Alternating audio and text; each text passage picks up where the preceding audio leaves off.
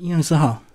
嗯、主持人好，各位听众大家好。是不是先自我介绍一下？嗯，大家好，我是营养师于竹清，我目前也是朵薇诊所的总营养师。那我从事营养教育跟营养推广的这个部分，已经有大概快二十年的时间。那我就发现说，其实营养学是我一生的志业，也是我目前持续在做的事情。那我在诊间也看到很多的个案，我觉得都很有趣。那我除了做营养咨询之外，我过往还有在保健食品公司、生技产业待了一段时间，所以保养品的一些配方、保健食品的成分，我都有一些研究这样子，所以我很清楚个案要吃什么样的营养处方，然后给到他们最好的营养的配方。当初念营养系有特别的原因吗？呃，特别的原因吗？我觉得我可能跟我的性格有关系。嗯我自己本来就很喜欢大自然，然后再加上我很崇尚天然，然后我又加上家里因为外婆就是妈妈的妈妈就是有糖尿病，是然后就引发了我想要去研究食物跟身体之间的关系，所以我觉得可能是这样的因缘际会，让我决定就考营养科系，然后也如愿考上。可是那个营养师，你毕业好像没有进医院，对不对？直接就进这个生技体系。对我本来是要进医院嗯，但是就是因缘际会。那后来我发现我的个性比较喜欢接触人群，嗯，那我那时候思考，我们之前有在医院实习嘛，后来我就发现医院比较后端，对，我就想要比较往前一点，我想要走预防医学这一块，嗯，所以我后来就进了生技产业，做保健品、保养品的开发。可是为什么很多人都会先去医院历练一两年之后，才去考虑他的下一步？呃，我发现我跟大部分的营养师不太一样，我是倒着走。嗯，很多营养师就像主持人您说的，可能对会先在医院 run 了一轮之后对才出来业界，但是我是反过来，所以其实也有蛮多同行在跟我聊的时候说我是倒着走这样子。我是在生技产业还有在业界待了呃大概有十几年的时间，嗯大概十二年的时间。是那后来我发现我想要真正走入人群，嗯我就反而回过头去医院，然后又后来又自己开了诊所。所以在生技都是在研究室里面嘛。呃，不是，我除了在呃，我有在研发部门，嗯然后我有帮品牌客户做产品开发，然后接着进而我又走到营养教育、营养推广，还有营养培训，嗯，就真正走到呃比较接触到一般的消费者。但是那个时候在生技产业，我们是帮品牌公司做产品的生产、开发、制造跟培训，我还是没有办法很直接接触到人群，人群，嗯对，所以所以都是一直接触到商品，是不是？商品比较多嗯，然后再来就是还有配方，就是保健食品。你看市面上保健食品这么多对，那开发出来之后，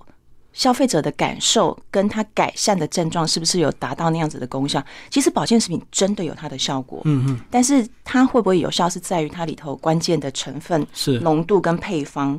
能不能起到作用，是一个很重要的关键。嗯，可是就你们的专业，有时候会不会跟公司立场有一些反方向？因怎为么说公司一定会想尽办法说它的产品好。可是就你们的专业，有时候是嗯呃看的这个种类或成分，可能会看得更精准，对不对？对对。因为公司一定要有利润嘛。没错，没错。嗯所以其实，在保健食品上面，有些时候商业的利益跟效果，其实它会是一个抗衡跟对，有点拉扯。拉扯。没错，所以其实过往我在生技产业的保健食品公司，我在帮很多品牌客户开发产品的时候，其实我非常的清楚要吃到多少剂量。嗯才有办法起到这个作用跟功效。但是那时候我提到说，我没有办法直接到第一线的原因，是因为还是要透过品牌商去跟消费者沟通。对那这中间就会有一些些，我觉得有一些东西没有办法传达到 end user，就是末端消费者身上。所以这也是引发我想要出来再往前一步的一个动机。嗯嗯嗯，就希望更直接能够面对消费者。没错，嗯，好，那其实你后来是因为工作多年之后，有一些有一些状况才决定休养，对不对？对对，因为那时候呃，我在生技产业大概有十二年的时间嘛，那呃。整个公司的发展跟扩张速度非常的快，我印象非常深刻。我曾经有一个礼拜飞了四个城市，嗯，然后每天醒来，我要先想一下，哎，我人在哪里？哦，就会突然忘记你身处何方。对，因为那时候有点像空中常常飞人。出差我比较常去的就是中国大陆、香港还有台湾，就是两岸三地这样子跑，然后嗯就是多坐飞机，然后飞到各个不同城市，帮很多品牌客户做产品开发。那可能是因为 tempo 太快，加上很高压，然后加上那时候公司是在高度发展的时候，嗯嗯，那后来就发现哦，好像工作的 loading 太大了，导致于身体可能有点承受不住。我那时候心里还不觉得，我还觉得说、哇很有成就感，因为真的产品的回购也很好，代表产品很有效果，对，就是这方面的成就感很强。但是却忽略了好像工作的 loading 大过于身体能够负荷的，嗯，然后那时候身体就出了一点点状况，然后迫使我让我自己有停下来休息的契机。你那时候说你心里还没有觉得，可是身体已经有反应，嗯是不是像有些人压力大，他就会荨麻疹，就类似这样的症哎、状？真的哎、对、嗯我那时候印象非常深刻。我大概每天到了下班时间，大概八九点的时候，我就会开始浑身发痒。嗯嗯，然后荨麻疹是这样，你觉得痒的时候，你手不自觉会去抓，嗯对。可是当你抓过的地方，它整个会红肿浮起来，对，然后你会觉得全身好像有蚂蚁在咬的那种感觉。然后那时候除了荨麻疹之外，我还发现我有一个很大的问题，就是有失眠的问题。嗯。然后再加上就是肠胃道消化也不是太好，是是然后皮肤的状况也不是太好，甚至于更严重是我那时候大概掉了三分之一左右的头发。嗯，嗯对，所以其实身体出现了很多症状，但是我工作太繁忙，我就忽略了这些讯号。嗯、那后来是怎么样来休养？休养几年的时间？呃我大概工作就慢慢减少，陆陆续也不是说突然间切断这样子，就是陆陆续续慢慢减少，大概休养了两三年的时间。那其实我我内心的那个声音还是在的，因为我就是非常热爱，就是食物跟人体之间的这个关系，我还是很热爱这些、这些精神。那就慢慢陆陆续续前面的工作就做告一个段落，然后我休息了两三年的时间，然后因缘际会，我就呃刚好有一群志同道合的人，我们就成立了朵薇诊所。应该也是有看到现代人的问题，对，以及自己曾经遇到的问题，才会想要自己用这个呃诊所的方式来推广。对，其实我我发现我的问题只是一个告诉我的一个开端，我就发现我的问题其实是大家的问题。嗯，那那个时候我其实在这个过程当中，我也没有很具体说我一定要做什么。我觉得开立这个诊所有一点是被老天爷推着走的。嗯，就是当你身边有一个人、两个人、三个人来跟你说：“诶，我觉得你应该要出来帮大家做对营养咨询这件事情，你应该要开发出一些配方，真正能够帮助到人们健康的。就是好像很多声音来告诉你做这件事情，然后刚好又遇到一群很棒的伙伴，我们就决定来开立这个诊所。嗯这样子变成你过去多年的生计经验，马上就能够让你上手，对不对？嗯，我觉得很神奇，就是很奇妙，因为当初我们开发这个诊所，我们就是有用一个概念，这个概念可能大家都有接触过，就是它有点类似像中医的概念。嗯，中医不是你去看医生的时候，医生帮你把脉，把脉完之后他会开药方给你。嗯，那每个人不一样嘛，他可能会针对你今天的症状，帮助你做开开药方给你回去吃这样子。那当初我就是也是有这样子的过程，我也有去看过中医，然后我就觉得保健食品跟营养成分应该也可以用这样的方式，嗯所以目前我们是用草本的方式，就像中医，但是不是药物，就是保健食品的成分。那因为每个人不一样，可能这个人需要纤维多一点，这个人可能需要钙质多一点，这个人可能需要 B 群多一点点。嗯嗯，我们就是用克制化的方式来给到每一个个案。你过去是有看到一些西医的副作用嘛，让你现在比较追求草本自然，我自己个人是一个对西医敏非感是常敏感的西人，药是比较敏感。非常非常，我印象非常深刻。有一次我感冒，感冒我去看医生，拿了西药回来吃。我吃完那一次的药之后，我吓到我一整个，从此对西药，我觉得如果可以用身体自然疗愈的能力，如果可以不要用药是最好的。对啊那一次的经验就是那个西药有严重的副作用，它让我心悸、恶心，晚上睡不着觉，口干舌燥。嗯。然后大概持续了一个礼拜左右，就是吃了那一包药物的副作用，然后我就觉得哇，太可怕了！药物的这个副作用太可怕，太可怕了。是它的特殊成分吗？还是你对西药都普遍的比较敏感？我对药物敏感度很高，我觉得这有可能也是老天爷给我的一个天赋。我包括对于就是食品的添加物，比如说它有没有香精，或者是有没有甜味剂，我一吃会很敏感。所以我在想，可能老天爷有给我这样子的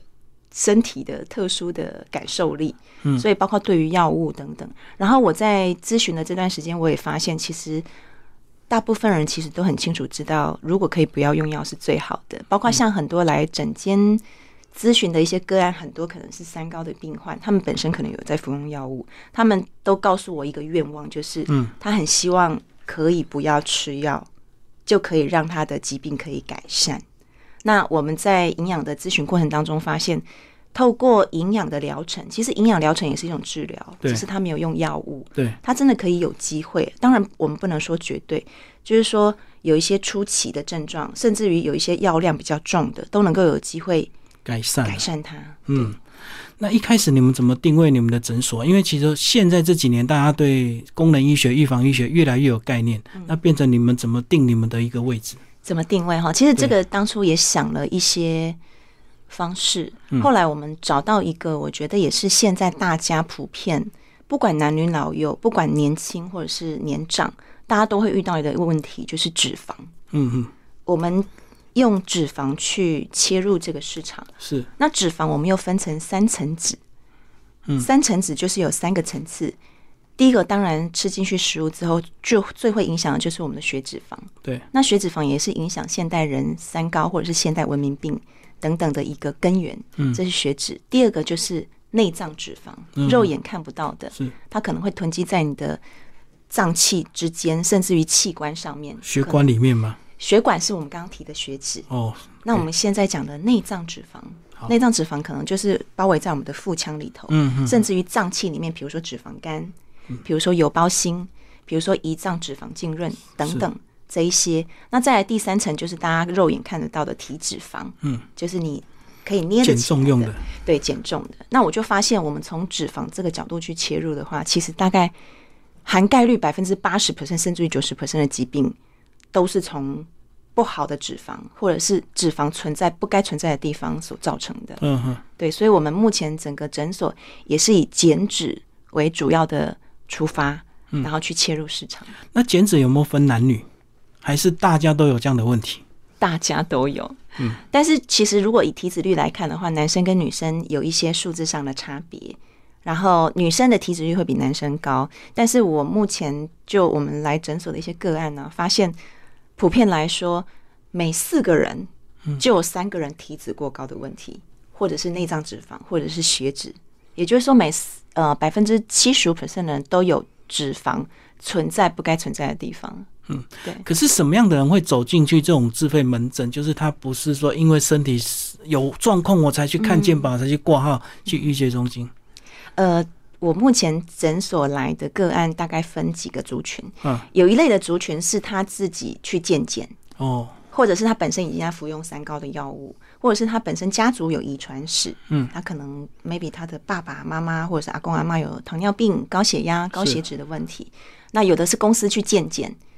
然后过来。那有一部分的族群是他以前年轻都瘦瘦的，可是每年就是胖个一两公斤、两三慢公慢越来越慢胖，慢，然后回首十年、二十年，突然胖了二三十公斤。是是，然后有一些个案是准备备孕的，嗯，然后也有哦一些是怀孕产后的妈妈，然后有些人是可能为了要结婚，想要拍穿美美的婚纱照。那有一些有一大群人是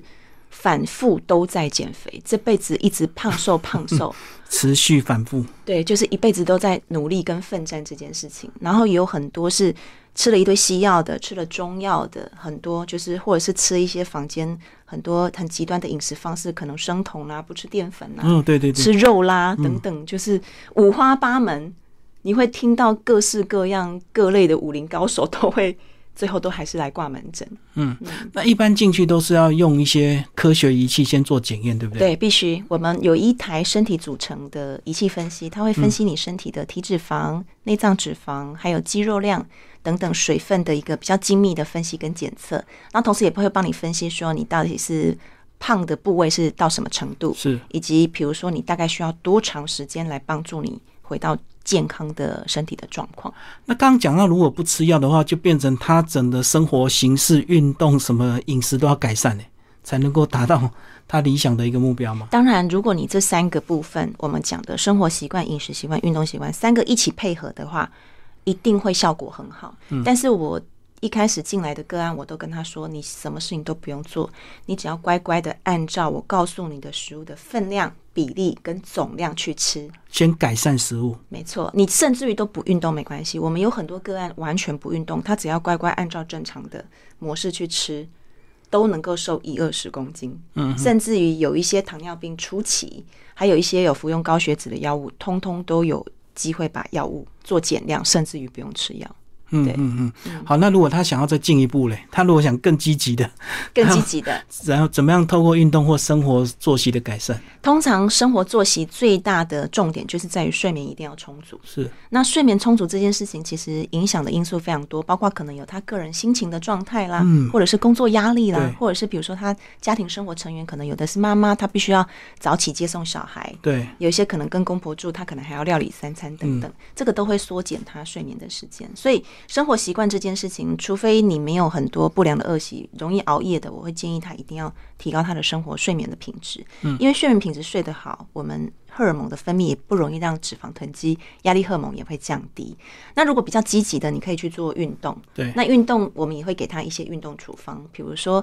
如果你是初期想要先减脂的，我们就会建议他做哪一类型的有氧运动比较好。那目前我们看到还有一大类型的人，就是天生从小就落地。打娘胎到现在都不喜欢运动，也不想运动的。嗯，如果你这时候逼他去运动，其实是会很辛苦。但是这类族群，他们有很大一个问题，就是肌少症。嗯，那肌少症的话，就是代谢力很差。是，那这种也很容易，就是明明吃很少，但是又还是很胖。那这一类的族群呢，就可能运动跟饮食要一起搭配，效果才会好。嗯哼，像这种人，不是很多人都会直接用手术嘛，直接缩胃这样子。他们有些人会追求速成，是我也有个案是去做收胃手术过来的，嗯因为缩胃是这样，我们人胃还没吃东西之前只有大概五十 CC 的空间吧，你硬吃你可以吃到两公升、三公升，嗯，所以如果你做缩胃，你短时间胃缩小那段时间你会瘦下来，可是如果你饮食习惯没变，吃的食物没变，你的胃还是有可能会再被撑大的，嗯，所以。最终还是要透过饮食的方式来调整。当然，你做一些激进的方式都没有问题，都可以让你瘦下来。但是我们在整个疗程里面，我们还有强调一件事情，就是维持很重要。嗯，就是你吃什么食物，你能够维持在什么样的状态，是决定于你日后会不会复胖的绝对关键。嗯，很多人都是靠意志力，然后冲一段， 然后之后又复胖这样。对，就是百米赛跑。对，对，所以我我一直在跟很多个案，通常第一次咨询的，我都会跟他们强调，营养疗程的方式呢，它的优点非常的多，但是它唯一的缺点就是速度不会快。嗯，可是呢，速度不快的一个重点，就是也是让你不复胖的关键因素。通常你强调速成，你会给身体很多压力。其实身体在承受压力的时候，它累积一段时间之后，它会反抗。嗯，所以，如果你是慢慢瘦下来，通常你复胖的几率会非常的低。嗯，对，除非你又呃刻意的大吃，或者是刻意的让你身体处在一个易胖的状态。嗯所以，我们整个疗程调整下来之后，最大的重点跟好处就是会让你变成易瘦体质。嗯，那这个易瘦体质呢，就是你会改变你对食物的认知，还有你会改变你身体对食物的敏感度。是，对我们通常在营养疗程调整一段时间之后，你的身体会变比较干净，你对于食物的饱足感，跟你吃的这个食物进去身体里面，你会感觉到舒服还是不舒服，你自己会慢慢的感受很清楚。以前我有感受过，有时候你吃错食物，你会越吃越想吃，越吃越饿，对对不对？好像就对吃错东西。对你讲到重点了，就是身体有很多的因素都会干扰，包括像你吃食物进来之后，我们内分泌跟消化系统的一些酵素也会因为你吃的食物而改变。像刚刚您提到的，吃错东西越吃越饿，就是很多时候你吃进去大量的 NG 的食物，我们在减脂期我们讲 NG 哦，就吃错食物，你有可能血糖会暴暴升，但是胰岛素会瞬间下降，这个时候你产生的饥饿感会比平常加倍。所以你反而越难越控制你的食量。所以在疗程里面，我们很着重的重视，就是一定要吃对的食物，跟吃营养密度高的食物，让你的身体营养素足够，比较不会产生隐性饥饿的这个问题。哦，嗯不过这样讲好像也要改变我们身体对食物的认知，对不对？不然有时候我们都会借助食物的满足去克制自己的一些压力，或者是解决自己的一些苦闷，对，很多尤现其是甜食这样。没错，而且现在大部分人如果白天工作很忙，像我不知道主持人你会不会有这个症状，就是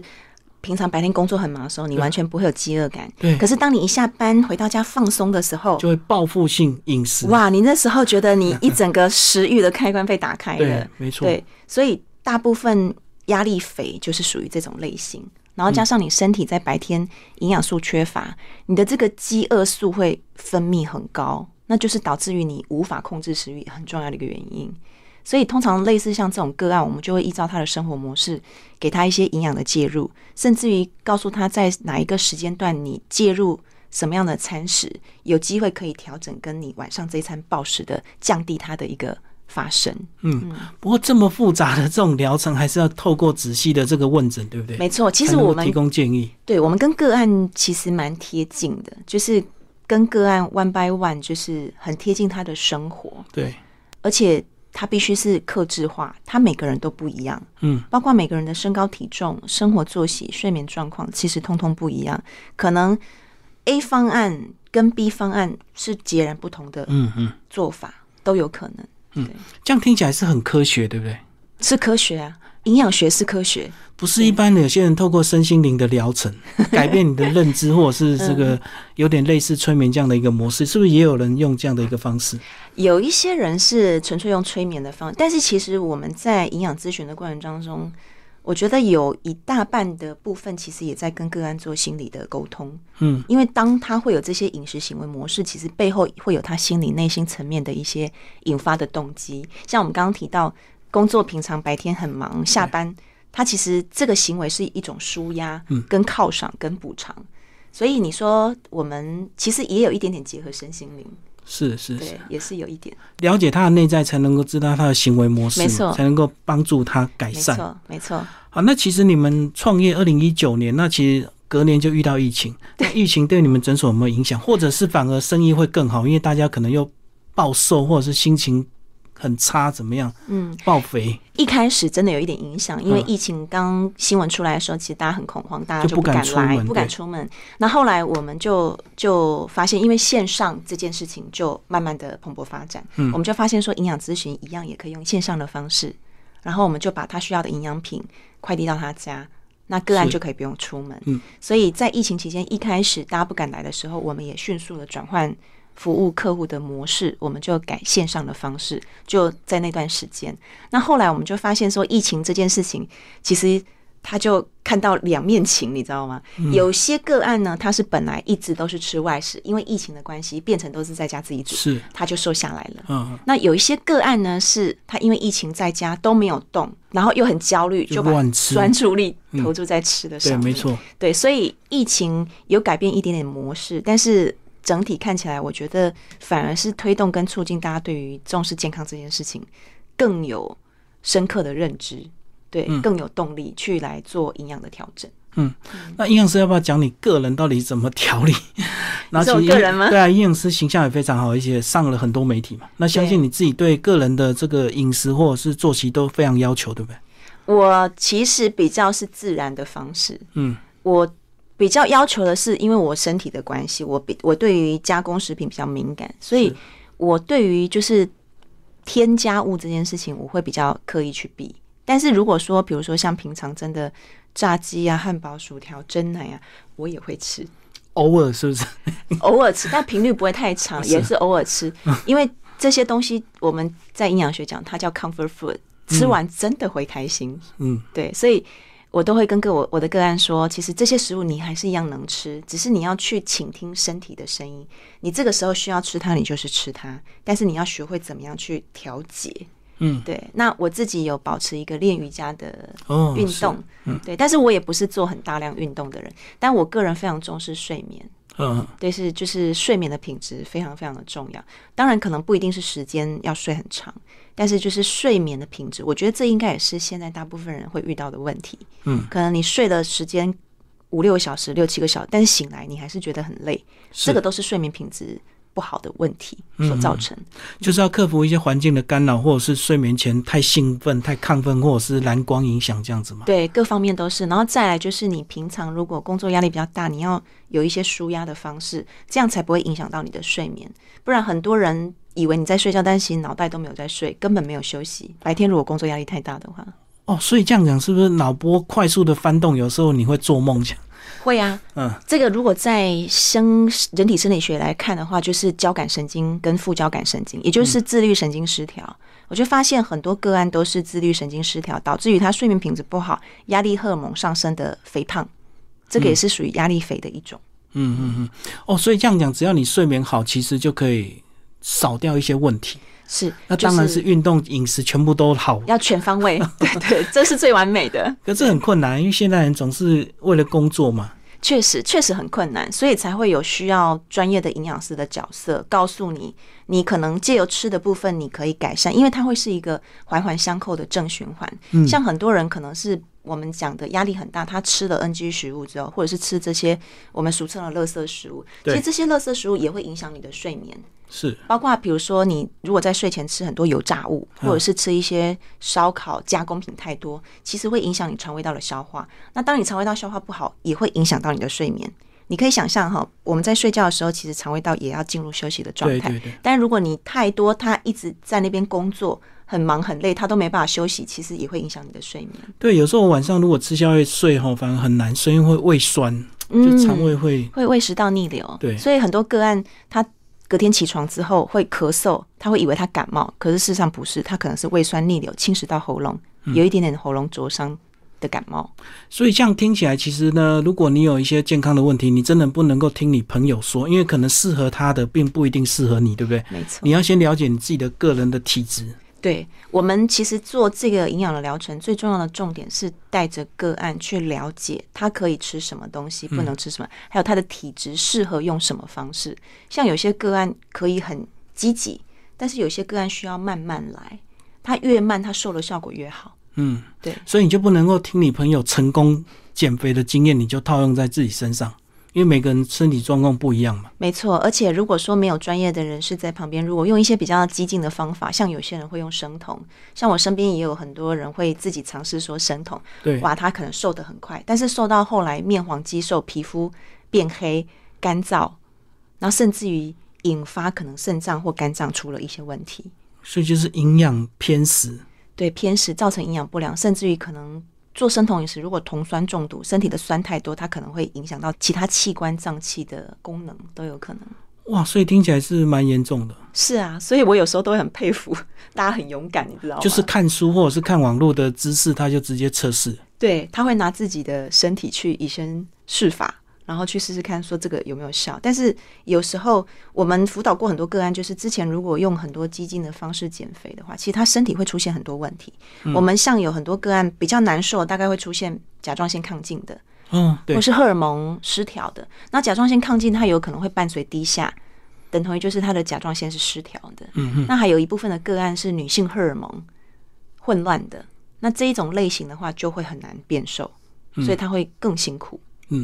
好，最后有没有比较简单的， 大家听了就可以执行的一些方案可以介介绍给大家？就是比如说吃原形食物啦，或者是多喝水，是这样子吗？呃，其实我们想象哈，就是我们人一天消耗的量是多少，你要学会截长补短。嗯，你要学会吃健康的食物，吃吃身体需要的食物，这样子你就可以维持在一个健康的状态。我们现代人为什么会有疾病？为什么会有肥胖的问题？嗯，就是吃过多你不需要的东西，或者是吃了太多空有热量没有营养素的食物，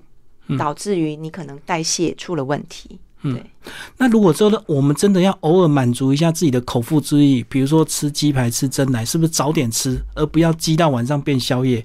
其实，如果你真的是要犒赏的话，你就不用管 时间，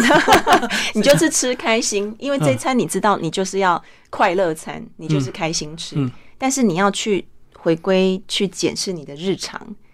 你怎么对待你的身体，你的身体就会怎么对待你。嗯嗯，嗯对，平常你如果喂养它很健康、营养的食物，其实你的身体就会处在一个很好的状态，你就不会有太多的病痛或者是疾病找上你。所以真的要吃就不要管时间，但是那个次数就要自己去控制一下。没错，就是频率、频次，还有如果可以每天早上，如果没有办法每天，你可以一个礼拜量一次自己的体重，你就可以观察你自己身体的变化。当你发现那个数字一直慢慢在往上，那就代表你现在的饮食一定是出现问题了。嗯，对，就一定要重视。而且一样的这个饮食习惯，年轻都没有问题，可是好像到了四十岁以后就就会有问题，对不对？对，这就随是着生命的累积啊，是不对是？呃随着时间的，我们人都会老化，器对官各方面的代谢都会